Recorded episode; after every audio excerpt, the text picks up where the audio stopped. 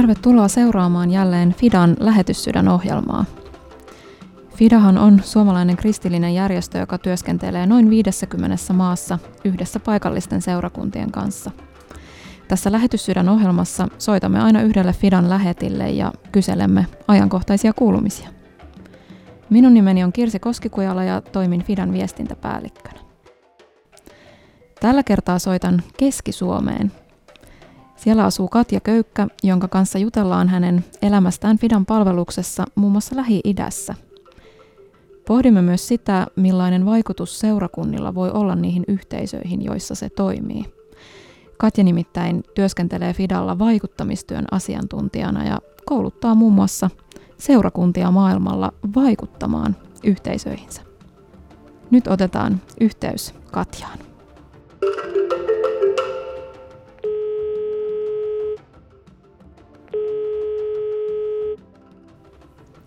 Hei Katja. No moikka. Täällä Kirsi soittaa Fidasta ja Radio Daystä. Kiva kuulla sinun ääntä pitkästä aikaa. Niin, sinä olet siellä etätöissä Keski-Suomessa. Mites on päivä siellä mennyt? No kiitos. Päivä alkoi ihanasti. Asutaan tässä järven rannalla ja oli sumunen, mutta aurinkoinen aamu, kun tuolla haahuilin koiran kanssa aamulenkillä. Ja sitten on tässä työpöydän ja ruudun välissä oikeastaan tähän asti istuskellutkin. No kyllä tulee oikein ikävä sinne kotiseuduille. Olen kotoisin niiltä kulmilta, joissa, joissa tällä hetkellä istuskelet siellä. Miten tämä korona-aika ja etätyöaika on, on sinun työhösi vaikuttanut? No se on lisännyt tätä kotona oloa, eli mun työhön on aikaisemmin kuulunut toki sinne Helsingin suuntaan työmatkat, mutta jonkun verran myös tuonne Fidan työkohteisiin sitten globaalin etelän suuntaan. Eli ne nyt on tokikin kaikki pois, mutta myös muut palaverit ja tämmöiset ihmisten kanssa olemiset niin on vähentynyt, että ruudun kautta hoidetaan paljon ja mm, on joutunut ehkä itseänsä asettamaan vähän eri asetuksille, että jaksaa tämmöistä intensiivistä etätyötä. Joo, samanlaisia haasteita koetaan varmasti monessa työpaikassa tällä hetkellä. Katja, sulla on pitkä FIDA-historia. Olet miehesi Timon kanssa ja teidän perheen kanssa ollut ulkomailla töissä. Kerrotko, että mistä sinun lähetyspolkusi on, on alkanut? Se onkin mielenkiintoinen kysymys, kun mä mietin sitä, mistä on lähtenyt, eli Savon sydämestä Lapinlahelta ja siellä on hyvin tämmöinen lähetysmyönteinen ja aktiivinen seurakunta ollut aina. Ja mä oon jotenkin ajatellut, että mä oon imennyt semmoisen lähetysajattelun ihan sieltä äidin maidosta, jos voin näin sanoa. Eli on töröttänyt istua siellä etupenkissä ja ihmetellyt ja kuunnellut, kun lähetit kävi siellä aina puhumassa. Ja jotenkin hirveän niin kuin nuorena tai pienenä lapsena oikeastaan tiedostin sen, että hei, mullakin voisi olla paikka tuossa hommassa. Ja sitä kohti kuljin kyllä sitten ihan, jos ajattelen vaikka opiskelua, että jotenkin se semmoinen tietoisuus siitä, että minutkin on kutsuttu palvelemaan, niin kuljetti niitä mun valintoja. Ja varmaan silloin niin kuin nuorena aikuisena se oli enemmänkin semmoinen ajatus, että mä tulen olemaan joskus vielä Afrikassa. Silloin oli paljon niin kuin Afrikassa meidän seurakunnan lähettäjä, jotenka varmaan myös sitä kautta tuli sitä ajatusta. Mutta sitten on huomannut, että se semmoinen tietty ehkä paikkaan sidottu kutsu tai näky, niin on muuttunut, mikä on varmaan minun kohdalla ollut tosi hyväkin ja olen enemmänkin ajatellut sitä nyt sitten aikuisiellä niin, että minun lähetyspolku ja minun kutsu on siellä, missä minä milloinkin olen ja se on enemmänkin semmoinen sydän oikeaan suuntaan kallellaan olemista ja olla niin kuin siellä, missä milloinkin on, niin oikealla tavalla käytettävissä. Katja, teidän tie vei sitten Lähi-Itään muun muassa. Kerrotko vähän, että millainen, millainen jakso teillä oli siellä maailmalla? Joo, mä sen verran vielä palaan tuohon meidän, tosissaan sitten mentiin naimisiin Timpan kanssa ja oli yhteinen ajatus, että me tullaan Jumalaa palvelemaan ulkomailla ja siihen suuntaan sitten vietiin sitä meidän yhteistä elämää ja me oltiin ihan ovensuussa jo lähössä. Meillä oli Etiopian paikka auki, kunnes sitten monenkin syyn takia yhtäkkiä ne ovet meni kiinni ja se oli valtava pettymys. Ja mä jotenkin ajattelin, että no, tämä oli tässä ja tästä ei tule mitään ja isot, isot mustat prosessit siinä mielen päällä sitten myllersi. 15 vuotta meni ja sen jälkeen me sitten tosi äkkilähöllä lähettiinkin Jordaniaan, jossa oltiin sitten, silloin oli jo kolme lasta meillä, niin viitisen vuotta ja sitten vielä jonkun aikaa Suomesta käsin sitä työtä tein sitten sinne suuntaan. Eli jotenkin tässä ehkä tullaan myös siihen, että ihminen monesti ajattelee, minkälainen se oma elämänsä polku tulee olemaan, mutta sitten jotenkin ne aikataulut ja tien suunnat voi olla yllätyksellisiä. Te toimitte tuolla Lähi-idässä naisten ja lasten parissa, eikö vaan? Kerrotko jotain siitä, että, että millainen kokemus se oli? Joo, eli Fidalla oli ja on siellä tämmöinen kyläkehitysohjelma ja siellä oli Peduinikylissä nämä meidänkin työalueet silloin. Ja meillä oli kolme semmoista musliminaisten vetämää järjestöä silloin siellä yhteistyökumppaneina.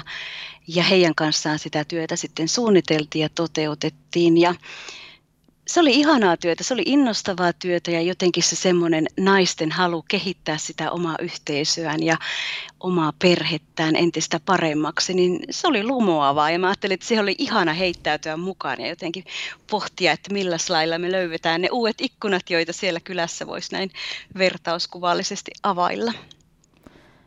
Mitä tuolta Jordanian ajoilta jäi sulle vahvimmin ikään kuin mukaan matkalle – sieltä jää ihan hirmu paljon erilaisia asioita ja ihan jo ajatellen sen alueen niin kuin erilaisuutta, niin kyllähän se opetti ihan valtavasti. Eli jotenkin se semmoinen ajatus maailmoja syleilevästä maailman kansalaisuudesta joutui tosi kovaan kouluun ja jouduin myös haastamaan itseäni siihen, että hei, onko mä, onko mä niin suvaitsevainen ja onko mä semmoinen kuin mä luulen olevani vai mitkä ne on ne mun motiivit ja millä pelimerkeillä mä teen työtä tämmöisessä monikulttuurisessa yhteisössä. Mutta niin kuin äsken sanoin, niin sieltä jäi myös se ääretön rakkaus ja ääretön tämmöinen lämpö, jota sain kokea sieltä meidän, meidän ystävien ja työkumppaneiden parista ja se opetti minulle aivan valtavasti se opetti myös paljon tämmöistä uskontojen vuoropuhelua, kuinka tulla ehtimään sitä yhteistä toiminta-aluetta, kun tullaan hyvin eri suunnista. Ja sitten se opetti myös tämmöisestä kumppanuudesta, josta, jossa Fidasta, Fidassa paljon puhutaan kumppanuuksista, niin se opetti mulle sitä, että – miten, miten me voidaan ulkopuolelta lähestyä jotenkin toisia. Ja eräs näistä meidän yhteistyötahoista sanoi minulle tosi viisasti kerran, kun häneltä sitä kysyin, että mitä kumppanuus on, niin hän sanoi, että se on sitä, että me ollaan samassa huoneessa ja te tiedätte, että on joitakin ikkunoita, joista heillä ei ole vielä tietoa ja te voitte näyttää niitä meille, mutta me päätetään se, että avataanko me niitä ikkunoita vai ei. Että jotenkin mä ajattelen, että siinä oli semmoinen kumppanuuden ydin pähkinän kuoressa. Eli tuo aika opetti ihan valtavan paljon, monen tasoisia asioita. No Katja, nykyään sä toimit täältä Suomesta käsin Fidalla vaikuttamistyön asiantuntijana, eli, eli sun tehtävä on, on hyvin erilainen kuin noina esimerkiksi Lähi-idän vuosina. Mitä tämä vaikuttamistoiminta on tässä meidän lähetysjärjestön kontekstissa? Vaikuttamistyöllä tarkoitetaan vaikuttamista niihin rakenteisiin ja päätöksiin, joita tehdään eri maissa, vaikka täällä Suomessa tai sitten näissä FIDAN muissa toimintamaissa. Ja tavoitteena on se, että ihmisoikeudet toteutus, eli päästäisiin purkamaan niitä köyhyyden kahleita ja jotenkin niitä juurisyitä, jotka pitää ihmiset epäoikeudenmukaisessa asemassa. Eli päästäisiin puhumaan niille, jotka on näitä valtaihmisiä, jotka tekee päätöksiä, että kuinka he voisivat tätä valtaansa käyttää oikein, tehdä hyviä päätöksiä ja toisaalta myös niitä, joilta puuttuu näitä ihmisoikeuksia, että kuinka he voi pyytää niitä oikeuksia sillä tavalla, että heidän ääni kuuluu. Ja jotenkin mä ajattelen, että se on läsnä kaikessa työssä ja sen tulisi olla läsnä kaikessa työssä, mitä me tehdään Fidana, mutta tämä vaikuttamistyö vahvistaa sitten siellä kentällä ja täällä Suomessa tätä muuta toimintaa. Niin, ja tässä ollaan aika ytimessä, jos mietitään meidän tehtävää kristittyinä. Raamattu nimittäin puhuu oikeudenmukaisuudesta tosi paljon.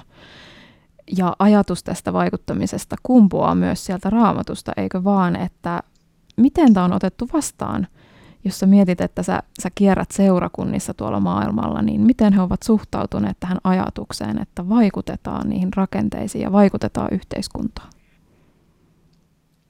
Mun kokemus on se, että se on otettu hyvin vastaan ja jotenkin se on niin perusteltavissa tällä meidän kristillisellä teologialla, eli se on Jumalan tahto, että me puhutaan oikeudenmukaisuuden puolesta ja annetaan ääntä niille, joilla ei vielä sitä ääntä ole.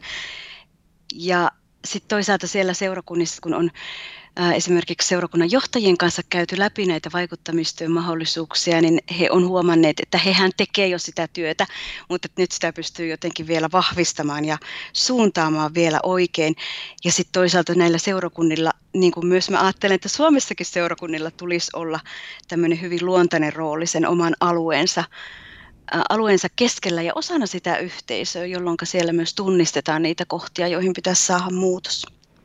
Sä oot viime vuosina kiertänyt muun muassa Afrikassa, niin onko sieltä jäänyt joku käytännön esimerkki mieleen, jokin tarina, mikä on todella pysäyttänyt?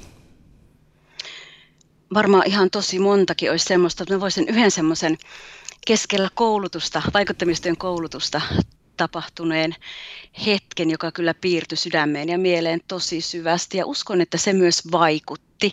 Oltiin pitämässä tosissaan siellä Kongossa vaikuttamistyön koulutusta. Mukana oli kirkon ylintä johtoa ja projektityöntekijöitä ja seurakunnan työntekijöitä ja puhuttiin vaikuttamistyön periaatteista ja siitä, että kuka voi vaikuttaa ja mihin pitäisi vaikuttaa.